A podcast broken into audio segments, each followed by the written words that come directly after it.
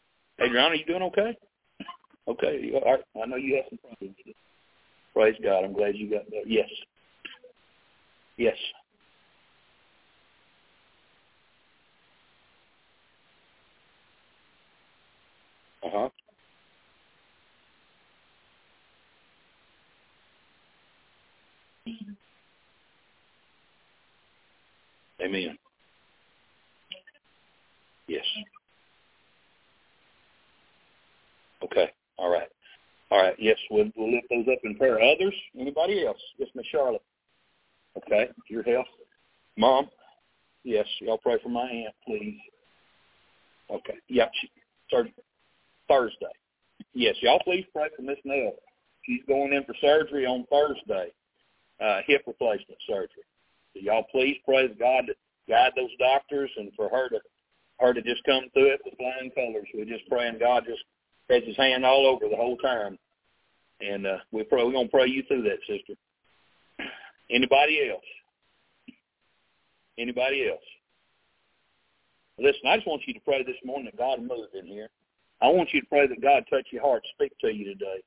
Uh, that's my heart's desire this morning. I, I really want God to meet with you. So let's pray that. While we're praying, while Robert's leading us in prayer, you pray right where you're at. God, please talk to me today. Please speak to me today. Would you do that? Let's ask him to, because you know what? If we don't invite him to, then God's not going to trample over us. We want we want to invite God to speak to our hearts. Let's do that right now. Robert, let's go to the Lord in prayer.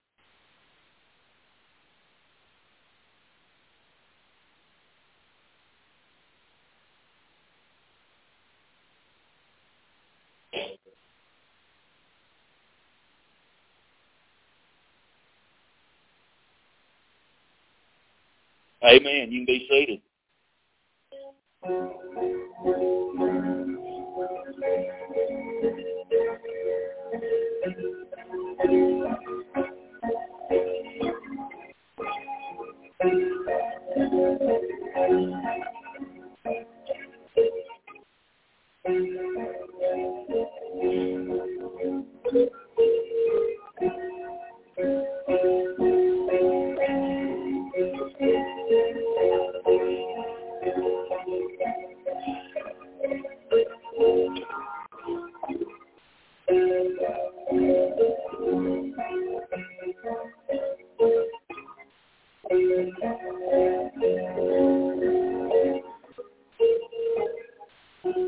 Number 495. 495. Brethren, we have met to worship and adore the Lord our God.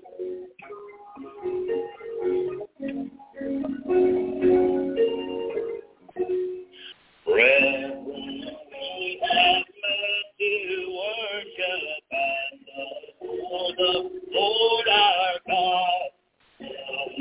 Hey.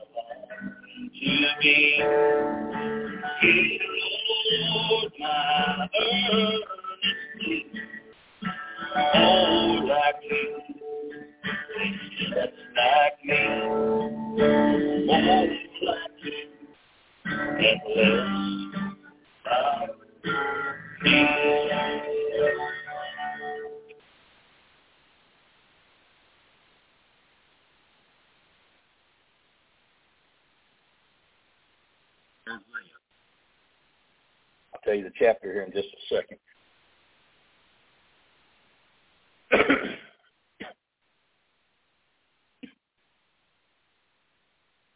Isaiah chapter 57 and verse 15. I got one verse there I want to start us off on, and we'll go from there. Isaiah chapter 57 and verse 15.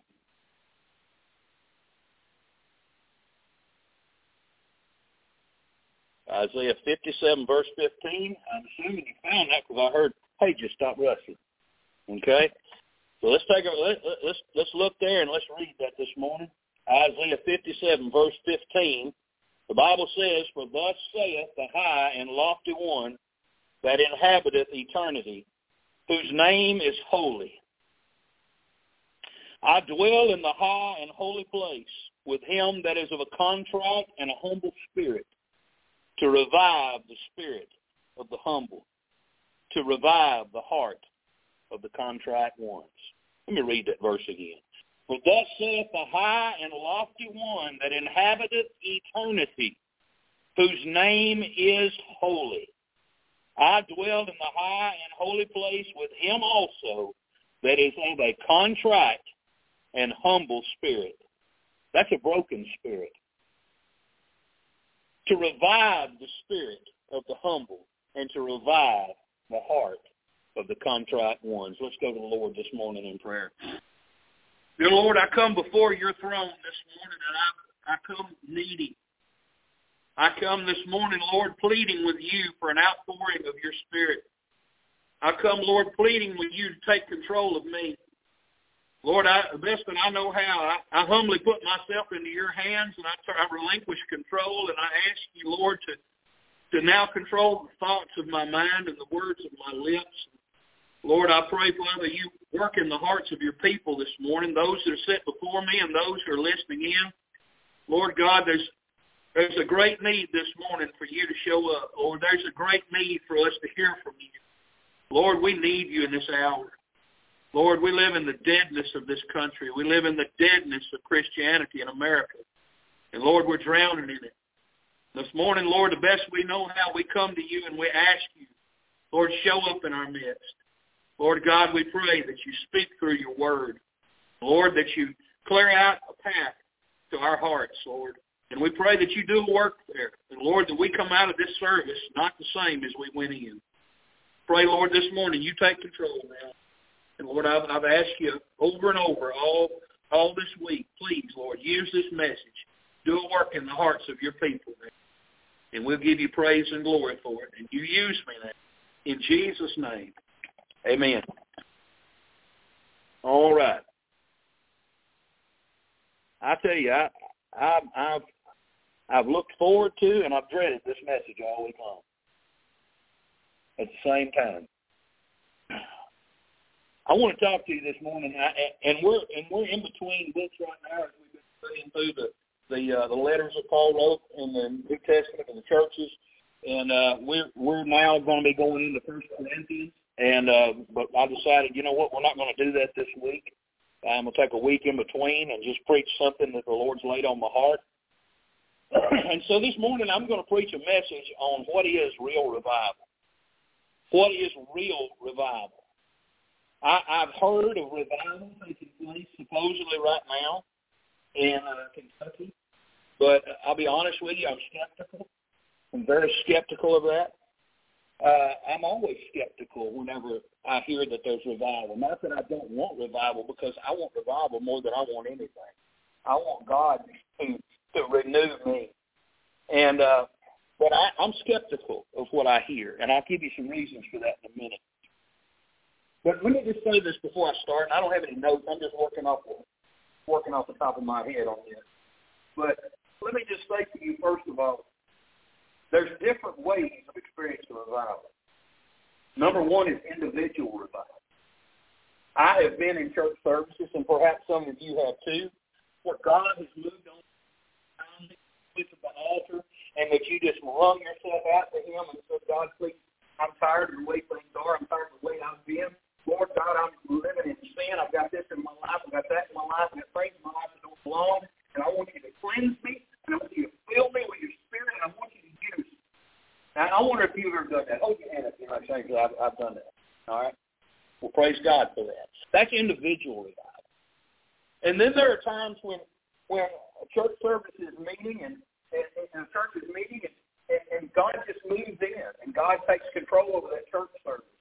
And usually when that happens, you know, it, again, people people start getting saved, people start getting right with God, uh, and, and, it, and it, it powerfully changes that church, and their focus is renewed, and and and everything. And they're they're not the same. And I can tell you, a church right now that's experiencing that revival, uh, Legacy Texarkana right now, Legacy Baptist Church Texarkana. My friend Donnie Edwards, he used to be the pastor at East Parish in in, uh, in Paris.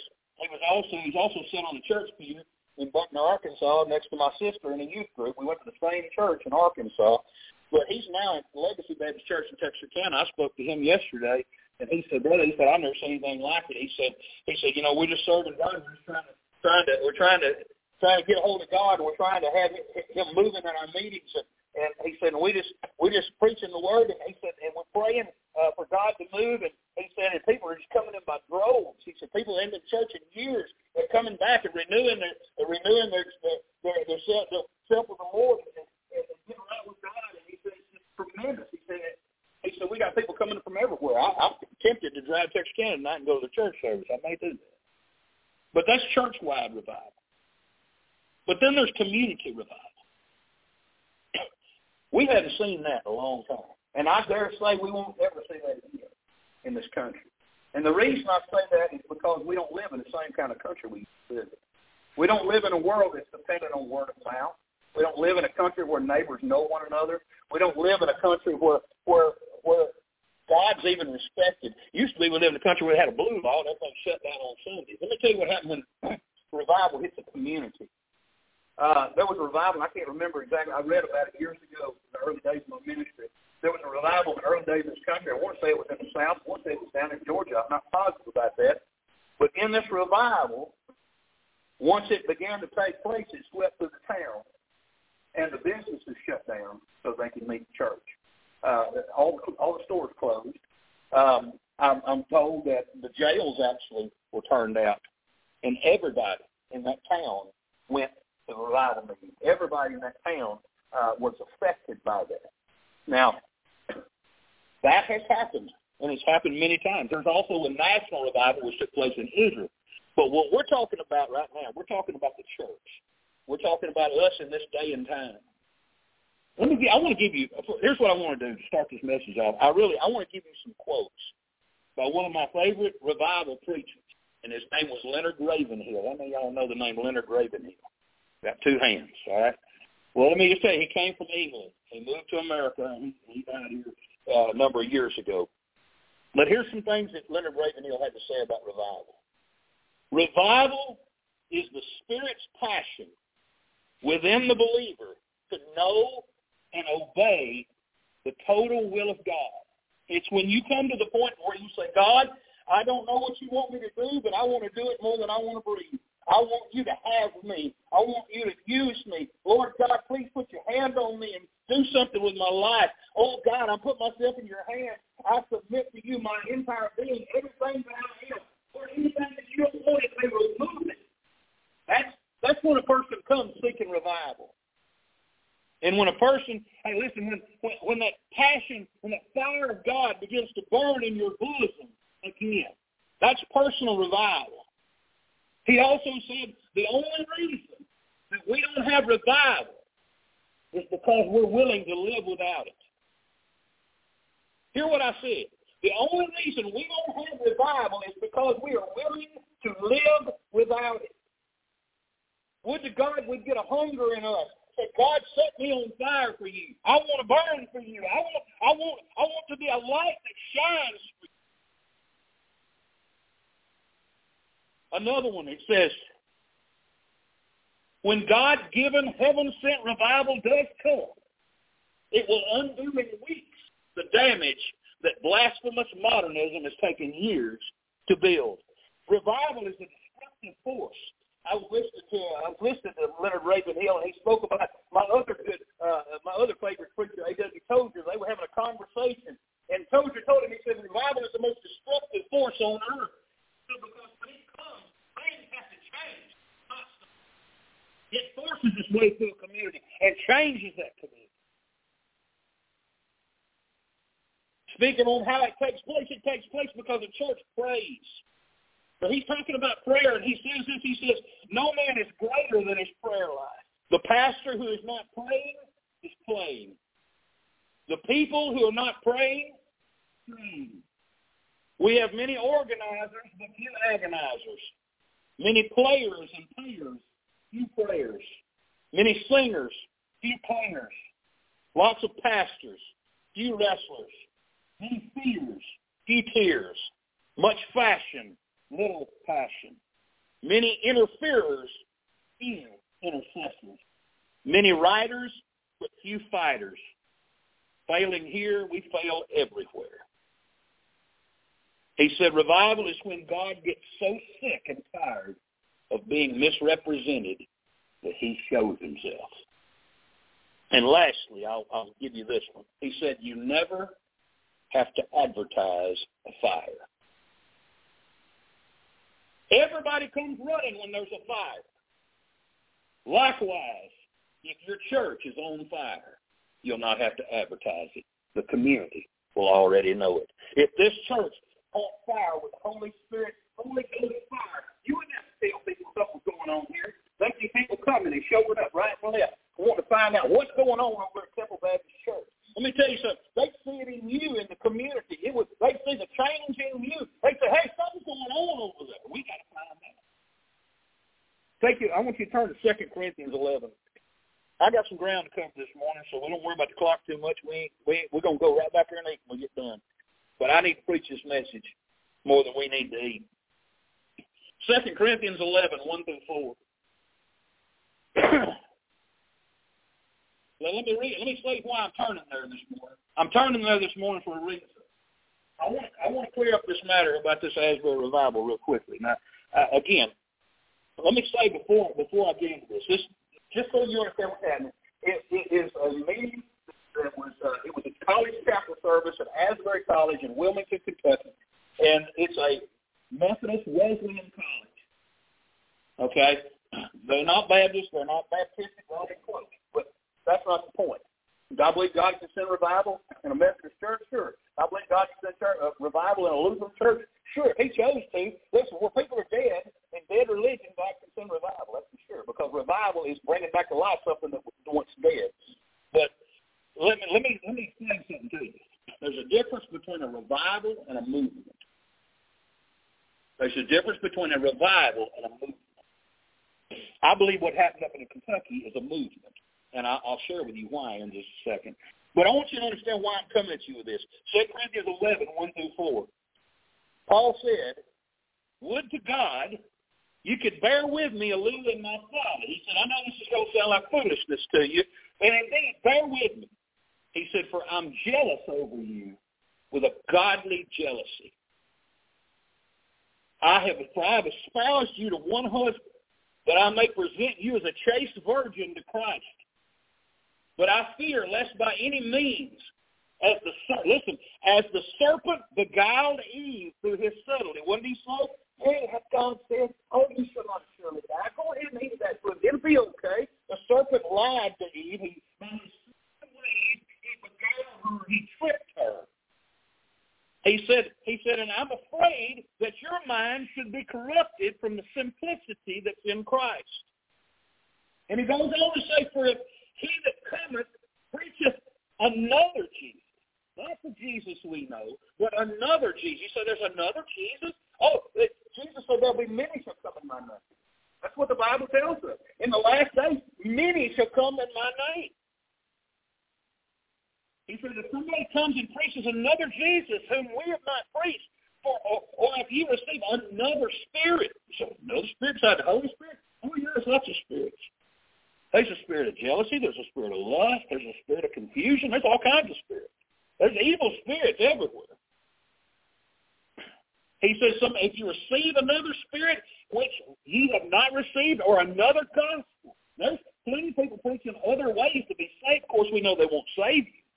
But there's another Jesus, another Spirit, and another gospel which you have not accepted. He said, He said, I am jealous or I'm afraid that you might run off with that joker. You might well bear with him if somebody comes and presents to you another Jesus, another Spirit, another gospel. So I'm jealous. I'm afraid that that might happen, and that's why I'm talking to you, and I want you to listen to me. That's what he's saying. You know, Proverbs 27, 6 says this. It says, faithful are the wounds of a friend, but the kisses of an enemy are deceitful. So I want to give you this morning. And maybe you never even heard of this revival meeting that broke out, but I ain't heard nothing but that all week long. I, I on social media, just every two or three minutes, I, I keep seeing another video, or something about it. So evidently, I needed to pay attention. Let me give you some thoughts from some people who went to this revival. This this right here is from an article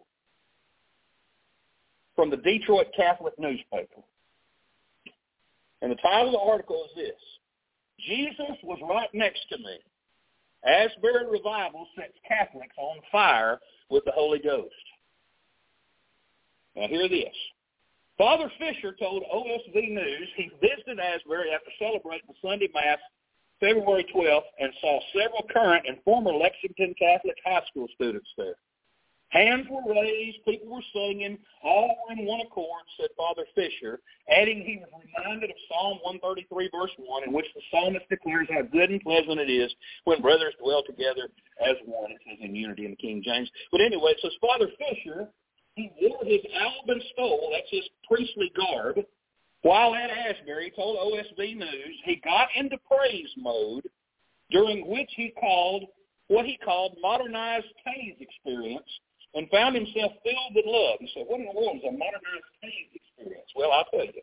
I looked it up. It says a Taizé worship that refers to Taizé, France, uh, where the monastery is at. A Taizé worship involves sung and chanted prayers, meditation, a period of silence, liturgical readings, and icons. There is no preaching. The style of prayer practiced at Taizé has attracted many worshipers from around the globe and from many different denominations. The prayers consist of short chants repeated again and again according to the introduction in a Taizé songbook. The words are sung over many times. The Asbury phenomenon is pure, definitely of God, definitely of the Holy Spirit, he said.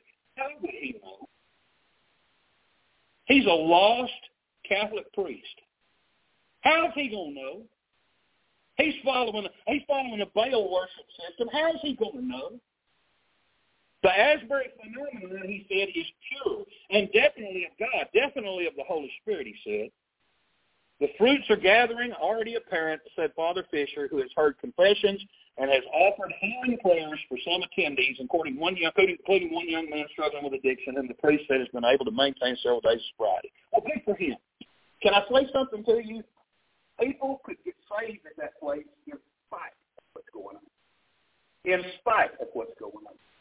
You know, God could save somebody in a, in a Church Christ church if they heard the gospel clear enough. Do you know that God could save somebody in a in a in a Lutheran church if they heard the gospel? God could save somebody in the Catholic church if they heard the gospel clear. Sometimes people get saved in unusual places in spite of everything that's going on around them. So I'm not. I, listen, can I say this to you? I want revival to break out everywhere. I'm not against revival, but what I'm against is somebody saying something is revival when it's not, and confusing people and leading people astray. Now I'm gonna give you another one. We've seen the Catholics weigh in, and the, I can't picture you and I hearing that there's a there's a revival meeting going on down here in another denominational church, and we all loaded up and go down there, and there's Catholic priests standing there in these old priestly garments, playing into the music, singing, and let's say, hey, we need to stay. I think we probably turn around and leave. Amen. Now, well, now hold on. Here's another reference. This is from a, a, a, a video by a outfit called the New Evangelicals. And the title of the, of the video is I Went to the Asbury Revival. Now, this is just a small excerpt from it, but I wanted to read this to you because I wanted you to hear what he said. These are his words. Now, this is a guy with, with a little beady cap on and earrings, and he's talking about that. He, what said. I met a few of the queer students on campus. Now, Asbury, as an organization, an institution, is not technically affirming. However, they seem to be in progress in how they treat and how they love students that are queer. And the one person I talked to in particular is very open and honest about who they are. I mean, they're wearing the pronoun pins and had it all over their backpack. Even did like an art installation talking about how they've been treated as someone who's queer in the church as a whole. And Asbury supports it. They told me that the faculty overall was very supportive of them, so that's progress. Now, hold on. Sodomites feel comfortable revival meetings? Comfortable with it? Sodomites feel comfortable with it? Now, I don't buy that, and I don't think you do either. If revival was truly taking place, and if that pastor three preaching on there and threw his garment down and said, Praise God, I'm saved. Hallelujah. I ain't going back to that dead, dead religion. Hey, listen, if this fella got got delivered from the sodomy in their life, listen, I'd say, hey, there's something there. But all that takes place when anybody tries to say, now hold on, let's look at this objectively. They get harsh criticism. You're talking against the Holy Spirit of God. You're attacking what God said. Blah, blah, blah. Can I say something to you? Be very wary of something that doesn't want to stand up to discernment. God tells us to try the spirits, whether they be of God. He says that in the Word of God. He wants us to try them. Now, I got to hurry and get into this message, or I ain't never going to get done because I've just barely cracked, cracked the door. Paul said in Galatians 1, 6 to 9, I marvel that you're so, so removed from him that called you into the grace of God, from into the grace of God unto another gospel, which is not another, but be some that trouble you and would pervert the gospel of Christ. But though we are an angel from heaven, hear what he said? Though we are an angel from heaven preach any other gospel unto you than that which we have preached unto you, let him be accursed. That literally means he can burn in hell. As we said before, now say we again, if any man preach any other gospel unto you other than salvation by grace through faith in the Lord Jesus Christ that ye have received, let him be accursed or let him burn in hell. Now let me just let me just say, I don't know of any place in the world, any nation, uh, any nation in the world needs revival any more than America does. I, I want our church to have revival. I want revival in my life. I want you to experience revival in your life. I, I don't know of any place in the world any better for revival to come than right here at Temple Baptist Church. But like I said, like Leonard Ravenhill said, as long as we're to live without revival, we will. We can go on day after day. We can go on year after year, expressing our desire for revival, but still being content to live without it. Or we can ask God for a holy discernment for anything less than his reviving work in our hearts into our life. Listen, God, please. We, I mean, I just, I'm sorry, I read that wrong. We can ask for a holy discontent. We can ask God, Lord, please, make me unhappy with my life until I, until, until I get to the point where I'm ready to receive revival. Lord, please make me miserable in my sin. Lord God, please make me miserable with my ways until I want to be in line with your ways. Now, I can't give you a, a specific prescription for how to have revival, although we know that God does, he has promised to revive us if we are contrite before him, which we read in our text. But instead of some how-to steps this morning, I want to propose six things, six characteristics that are present in every genuine revival in both Scripture and down through history. I'm going to give you six things and we'll be done. I got to hurry with them. Number one, and this is an acrostic. It spells out revive, okay? So you to take notes, you'll see that. The first one is re- repentance. There has to be repentance if there is to be revival. Revival is the result of a humbled heart. You hear me? A humbled heart. Not one that thinks, I'm okay. I'm doing good. Listen, we're not talking about an acknowledgement. When I say repentance, I'm not talking about acknowledging and saying, Lord, you know, I better. I could do better in my life, Lord. I know I could do better. That's not repentance. No, penance is an acknowledgement and a brokenness over our sin. That's what repentance is. It's when we see the selfishness, we see the self-focus, we see the ongoing pride in our heart, and we call it what it truly is. We call it sin, and we see that as the root of our distance from God. That's what's keeping us from God. And we realize, I don't want to be distant from God anymore. I want to be near to him. I want to be right by his side. I want his, I want his love wrapped around me. I want to feel his presence in my life. I want God to have pour out his favor on me. Repentance is, is a is a vomiting of self. I'm gonna tell you, when you come to repent, you get down here on your knees, you ain't holding anything back. You're like a man a regurgitating in a toilet. You say, God, get it out of me. Get it out of me. I don't want it. Don't come and take it from me. I know that's a hard what way of looking at it, but it is. It's like emptying yourself of everything. Getting all that's down in you that doesn't belong there out. It's a disgust of sin.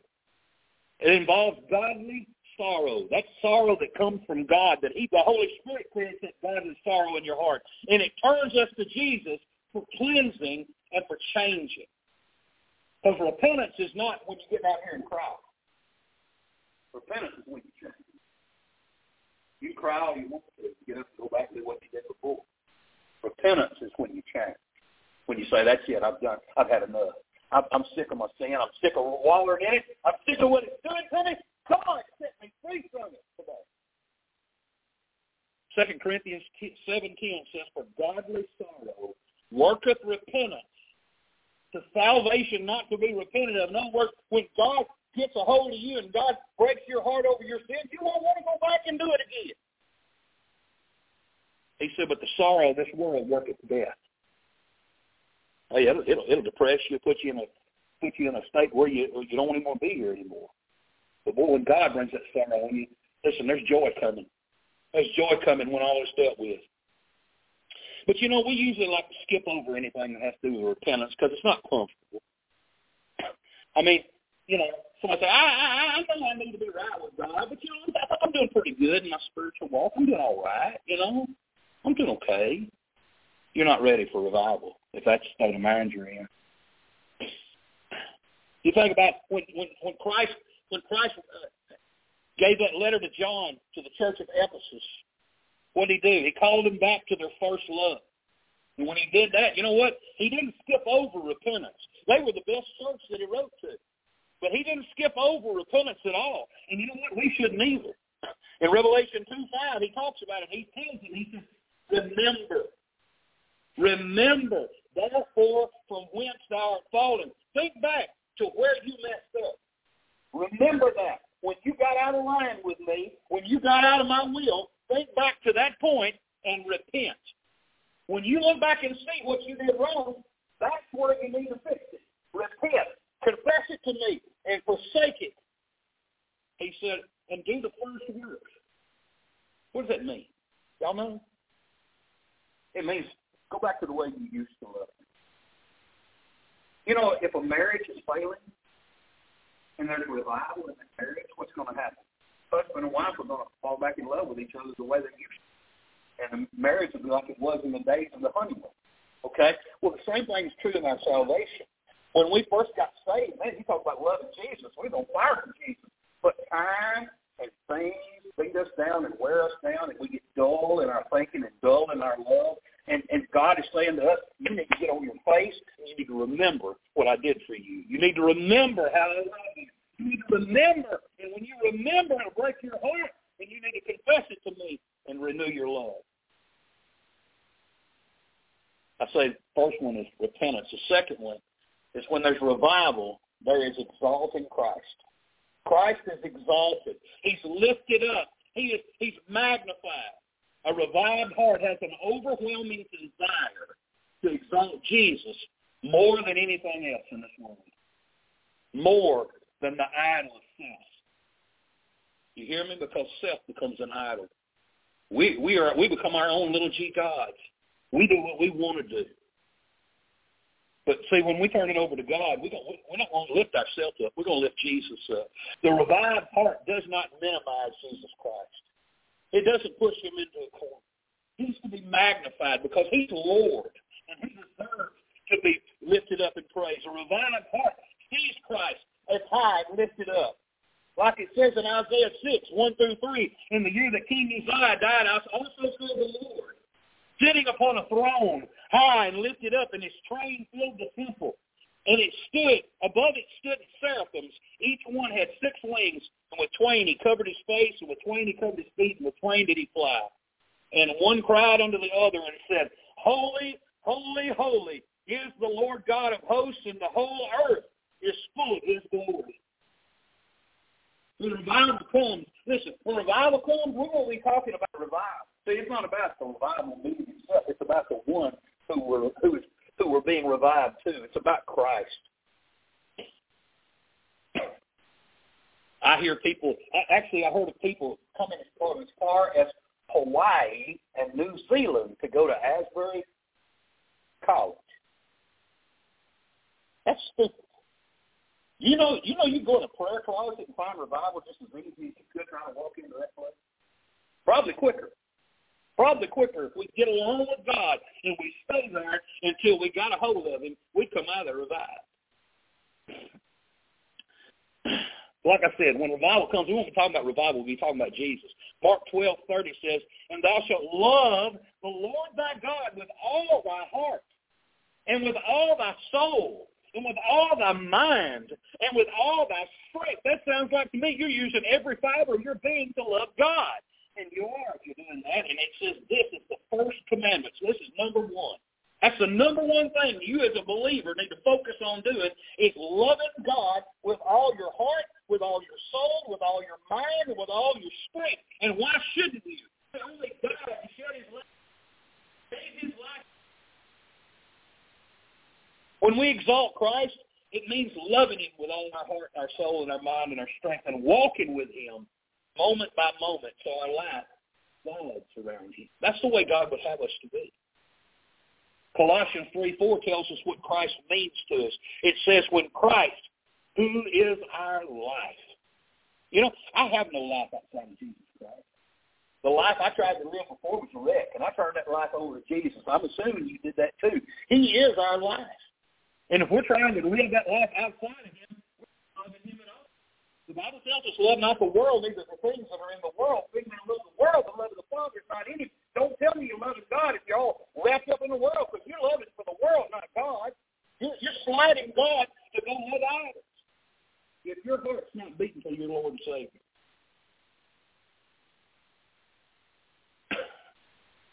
I mean, listen, the Bible says he's our life. And, and together, as a church body, you and I are to exalt Christ. We're to lift him up. Him when our, uh, and our church family comes together. And we're to give the, the, word, the preaching of the Word of God our full attention and full access to our heart to let God change us by the Word of God. I mean, revival preaching, Lord, I love revival preaching.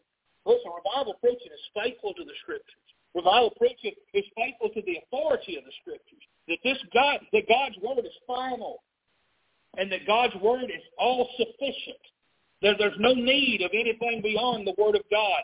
You know, Jesus said, uh, the word of God tells us that God has exalted his word above his name, the Bible says in, in Proverbs. I can't remember what chapter it's in. But, but another thing,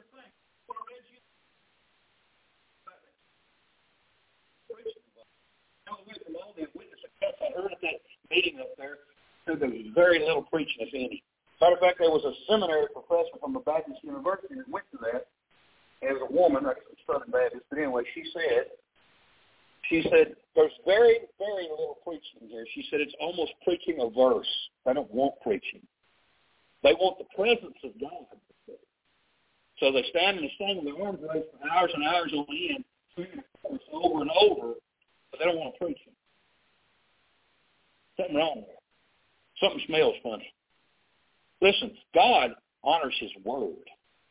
God magnifies his word. Don't tell me you don't want, you want God, but you don't want his word. There's no way you can have both. I mean, there's no way you can do that that way. Like I said, preaching, preaching is bold in revival meetings. Preaching is urgent, urging people to come to Christ. It's uncompromising, telling them this is the only way, and it is the only way and setting God before God's people the way of life and death and heaven and hell and the realities of eternity. Powerful, spirit-filled sermons exposing sin, magnifying Christ, illuminating the cross, penetrate the heart of the saved and lost alike with the realities of heaven and hell. Isaiah 58, 1 and 2 says, Cry aloud, spare not, lift up thy voice like a trumpet, and show thy pe- my people their transgressions and the house of Jacob their sins. They don't want that up there, though. I say that's not a revival. That's a movement. Promise Keepers was not a revival either, if y'all remember that. That was a big thing, went on up, during the 90s. Where all men gathered in stadiums and they stood, swayed swayed back and forth, and the praise team got on stage and sang the same courses over and over and over again. And I mean, it, it was it was a good feeling. Everybody got a good feeling out of it. I didn't go to it, but I guess people did. Went. They got a good feeling out of it. And maybe some of them made some decisions for God. And praise God for them if they did, and I'm all for that. But I can tell you this: that is not where, where God's word is not preached strongly. This ain't no revival to take place. There's no revival without making Christ preeminent and His word primary. Number three, the third thing is where there's revival. There's a valuing of Christ. Oh, he's lived. He's he's the most important thing. He has preeminence. Listen, and we talked about this a couple of weeks ago on Sunday night. But we show what we value by what we seek first. Those are our priorities. And Jesus calls us to seek him and his kingdom first. Not second, not third, but first. And we show what we value, again, by what we Matthew 6.33, but seek ye first the kingdom of God and his righteousness, and all these things shall be added unto you. In his book, Discipline by Grace, author John Strombeck wrote this. He said, the Holy Spirit never leads anyone to look at himself and his own accomplishments, but only and always Christ and his work. And that's, that's a good picture of, of a revived heart. You see, when we value Jesus, when we value Christ, we'll not only love him, but we'll make his passion our passion. We'll make his mission our mission. We won't try to do any We won't try to live our lives independent of him. We'll try to live our lives interwoven in what he wants done. We'll seek after souls for his kingdom personally and regularly. We'll be looking around for lost people around us and seeking for ways to give them the gospel. Luke 19:10 says, "For the Son of Man is come to seek and to save that which was lost." That's why he came. So that that's to be our mission as well. And we can't say we value Jesus Christ if we don't value the work that he came to do. If we don't see it as important, if we're content to let people just spark right off into hell, if it doesn't bother us at all to know that people are dying and going to hell, something's wrong with us. We don't have revival. We don't experience revival in our hearts if we could care less whether people die and go to hell. The fourth thing is intercession. Intercession. Intercession, that's, that's praying for somebody on their behalf. You say, hey, there's a problem with them, and I'm going to go to God for them. I'm going to go on their behalf. And I've never heard of a revival happening anywhere without God's people first getting on their knees, first of all, and crying out on behalf of others. That's where it starts. It starts on your knees. It starts in the place of prayer. It starts in the prayer closet. When we get a hold of God in prayer and we're crying out wringing our hearts out before God and begging him to save souls, begging him to deliver people who are caught up in sin.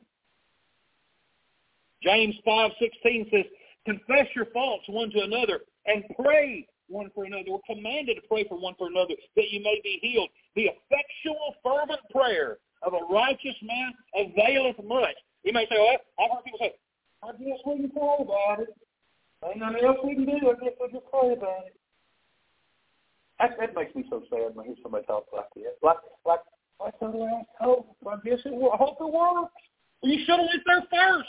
If you'd have went there first, you wouldn't be so down in the mouth because God would already give you what you prayed for. So I want to ask everybody in this room a personal question, and I ask everybody watching this thing the same question. How is your prayer life? How is your prayer life? Not my prayer life, not the person sitting next to you's prayer life, but how is your prayer life? Do you, when you pray, does your prayer extend beyond your family and your friends? Do you ever think to pray for anybody beyond your little circle?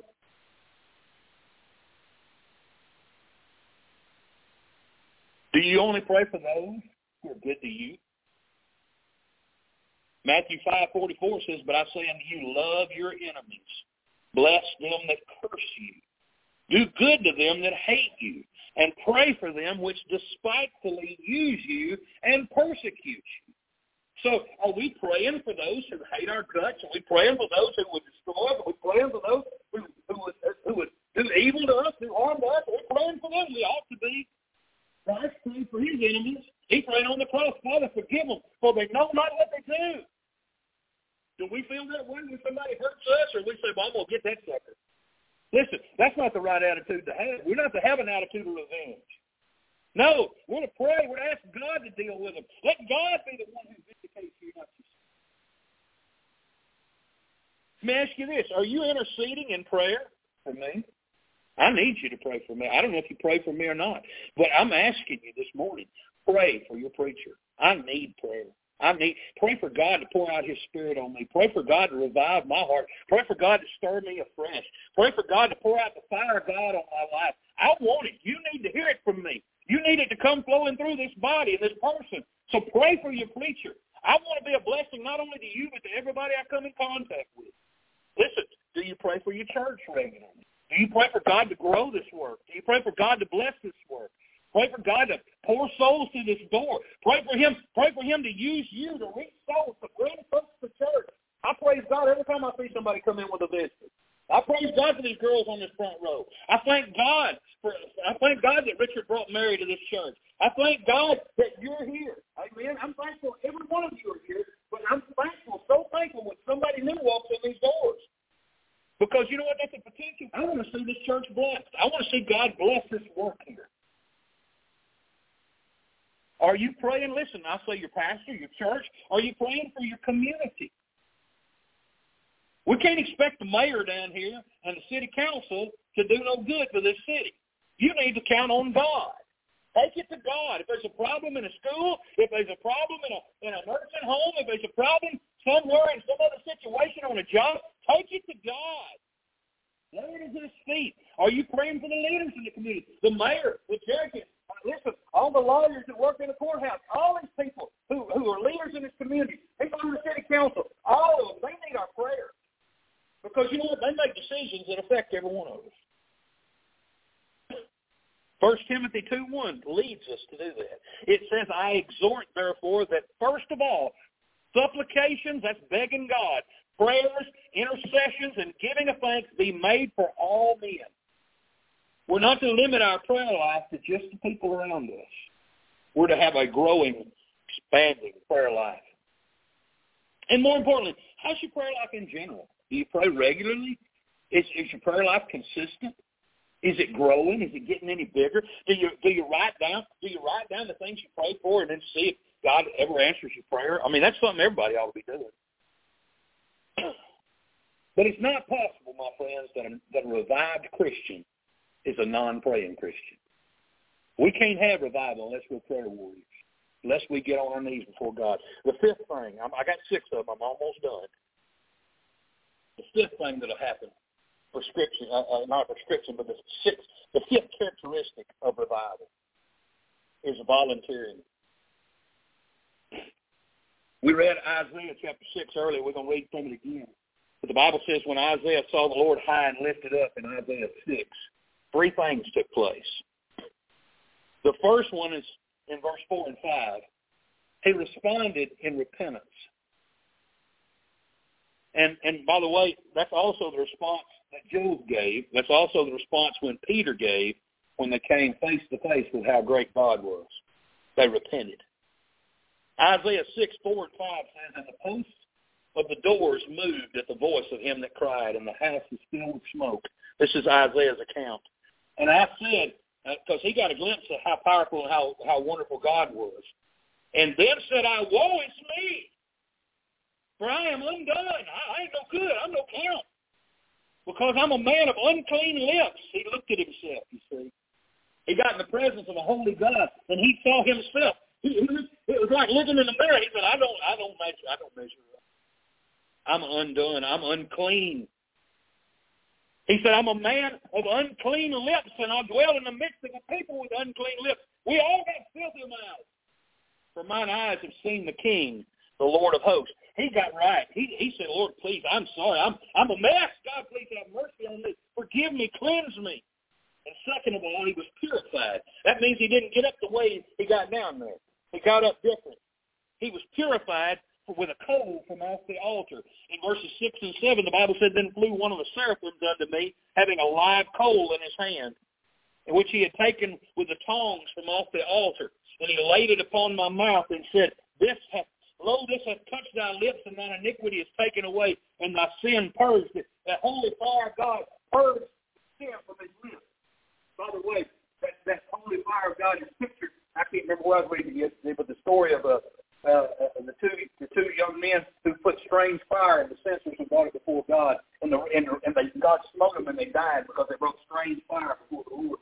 Which which I started to use from, in reference to revival. But you see, that strange fire, it's because they took coals themselves, like they started with a big lighter themselves, and put that in there to set that incense on fire, rather than taking it the eternal flame of God's altar and putting it in there. They brought strange fire.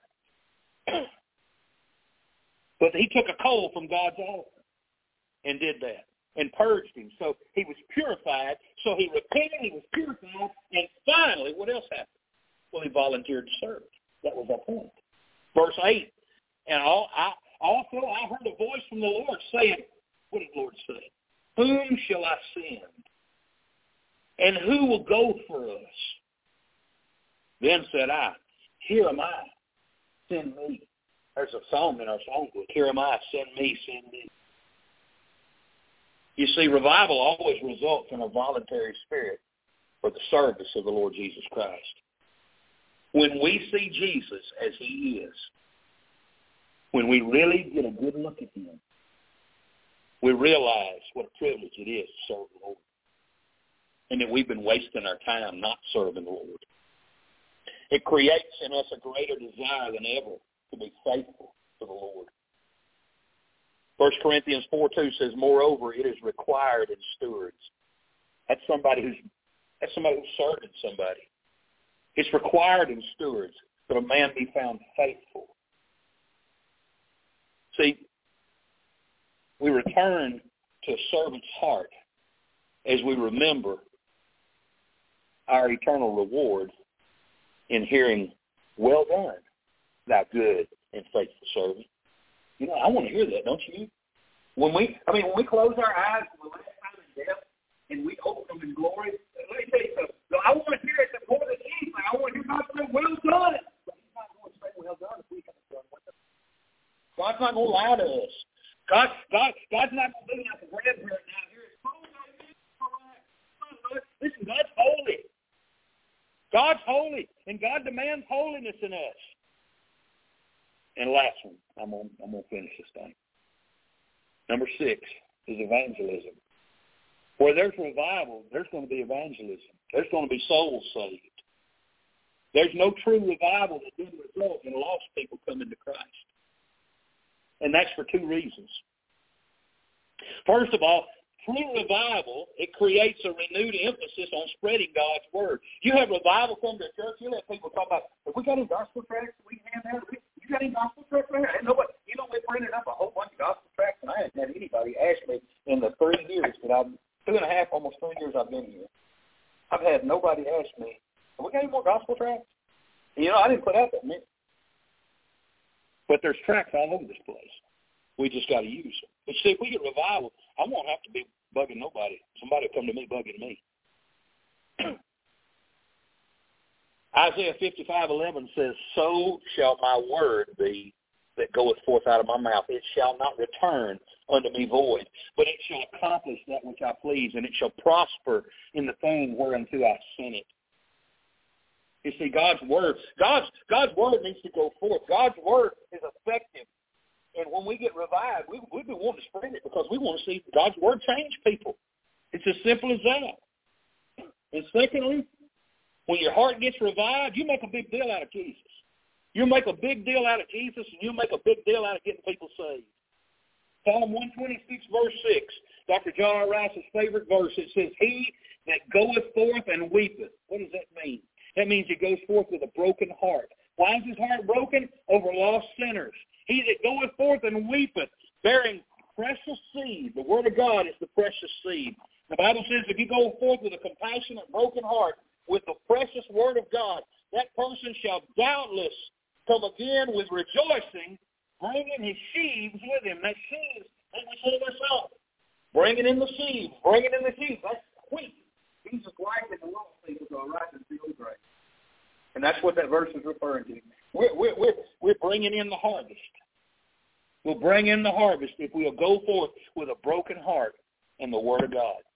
God will bless that broken heart. The Bible says he, he's near to those with a contrite heart. That's the ones with a broken heart. When revival comes, my friends, ministry flows from our hearts to our hands. It, it, it's, it's, it's got to come out of us. We not only love the gospel, we believe the gospel. And we not only believe the gospel, we share the gospel with a sincere heart, wanting to see people get saved. And when that sharing of the gospel is accompanied by the power of the Holy Ghost, you know what will happen? People start getting saved. That's what happens. And it may not happen immediately, but eventually there's going to be some fruit to the glory of God. You'll see it begin to happen. If we begin to cry out to God, you'll see God begin to move. God moves in according to the prayers of his people. John 15, 8 says, Herein is my Father glorified that ye bear much fruit. See, that's how God's glorified. So you see, God wants his glory. And so when we as his people say, Lord, I want to line up with you and I want to be useful. I want to be your servant and I want to please you and I, I want you to be pleased with me. God says, okay, then you can bring me much glory. And God will use you when you're in that condition, but you've got to come and repent and get right with God and seek God. If you'll come in repentance, if you'll start exalting Christ, if you'll value Christ like you ought to, if you'll intercede on behalf of other people, if you'll volunteer to do whatever God wants you to do, and you'll start sharing the gospel, God will do some great things in our midst. But we have got to get up above our blessed assurances and get right with God and get some things started happening. Do you desire to have a revived heart? I want one so bad. Can't tell you how bad I want my heart revived. Do you long for the reviving work of God in your life? And for God to use you in his ministry somehow? I mean, I wish I could. I wish I could cause revival to happen, but I can't cause it to happen. I, I, I can, I can, I can pray for it. I can pray for it. I can beg God. But you know what? You and I need to pray. I mean, yes, one man I believe could probably call down revival if he prayed faithfully enough. But I'm to tell you, if we all got to praying, it wouldn't take long. If we just really go to praying, I tell you, we we got to do it. We got to do it because listen, the time is short. And the devil knows the time is short. He's busy, and I know you can see that he's terribly busy right now in this world. Like I said, we can't organize revival, but we can prepare our heart for revival. We can humble ourselves before God and ask for him to do his work of reviving in our hearts. I'll read our text one more time and we're done. For thus saith the high and holy one that inhabiteth eternity, whose name is holy. I dwell in the high and holy place with him also that is of a contrite and a humble spirit, to revive the spirit of the humble and to revive the heart of the contrite ones. God wants to revive you. Do you see that? God said he wants to. He he he's dwelling there reviving people. He wants to. He's got he said, I'm with the one who has a broken humble heart. I would to God that somebody under conviction come with a broken, humble heart. God, I want revival. I want revival. I want you to revive. I want you to revive my family. I want, I my marriage to, to, to grow grow closer to you and thus grow better. Lord, I want I want to see my kids get back close to you again. I want, I want to see, Lord, you work on my job and, and deal with people I work with. Father, please use me. Lord, I, I want you to use people at my school. I want, I want, I want you to use me to, reach people at my school. I want, I want you to use me to, to reach people wherever I go. God, I don't want this life to just pass me by and someday I stand before you with an empty hand. God, please revive. I want it. I hope you do too. Let's stand together. She's going to come and we're going to sing 162. Lord, I'm coming home. If God's dealing with you this morning, come to him. Come on to him and, and lay it in his altar.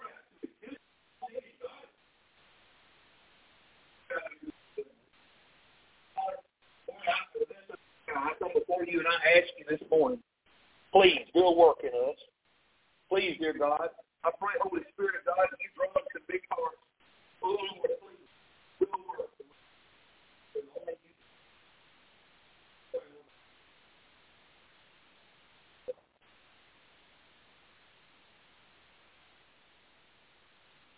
Thank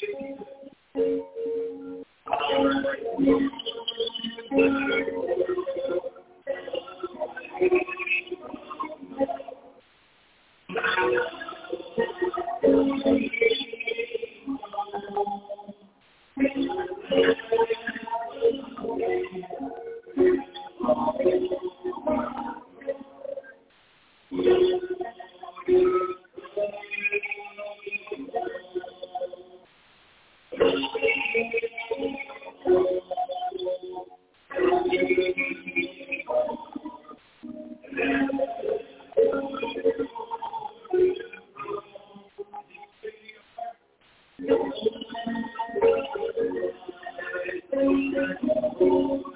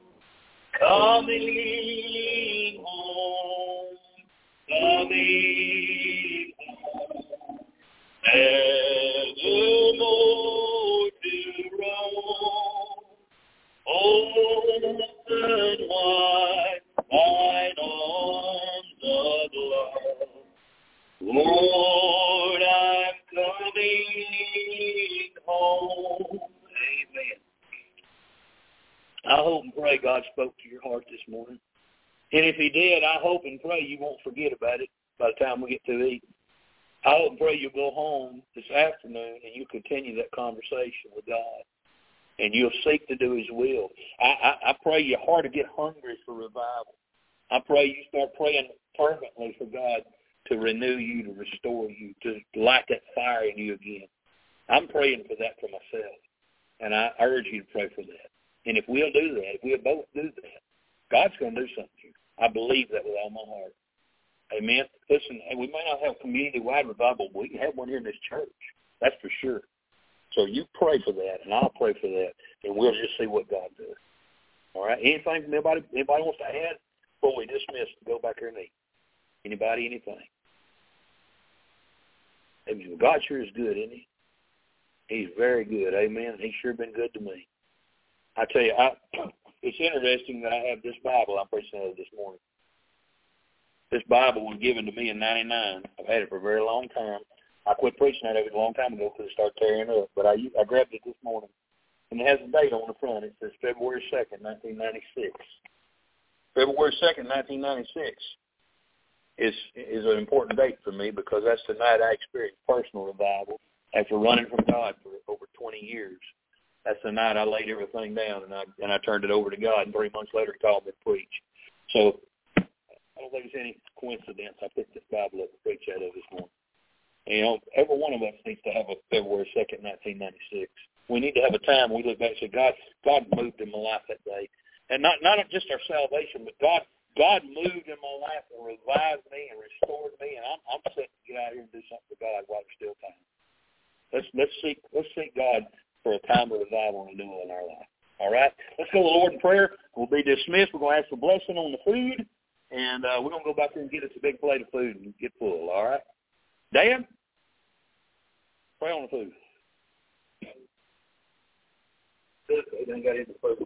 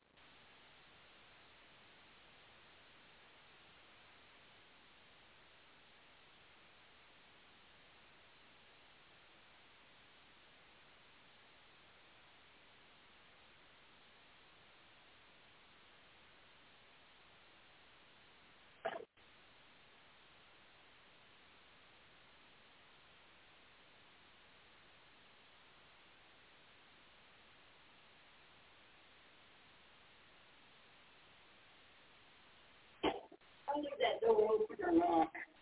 I was coming after my joke.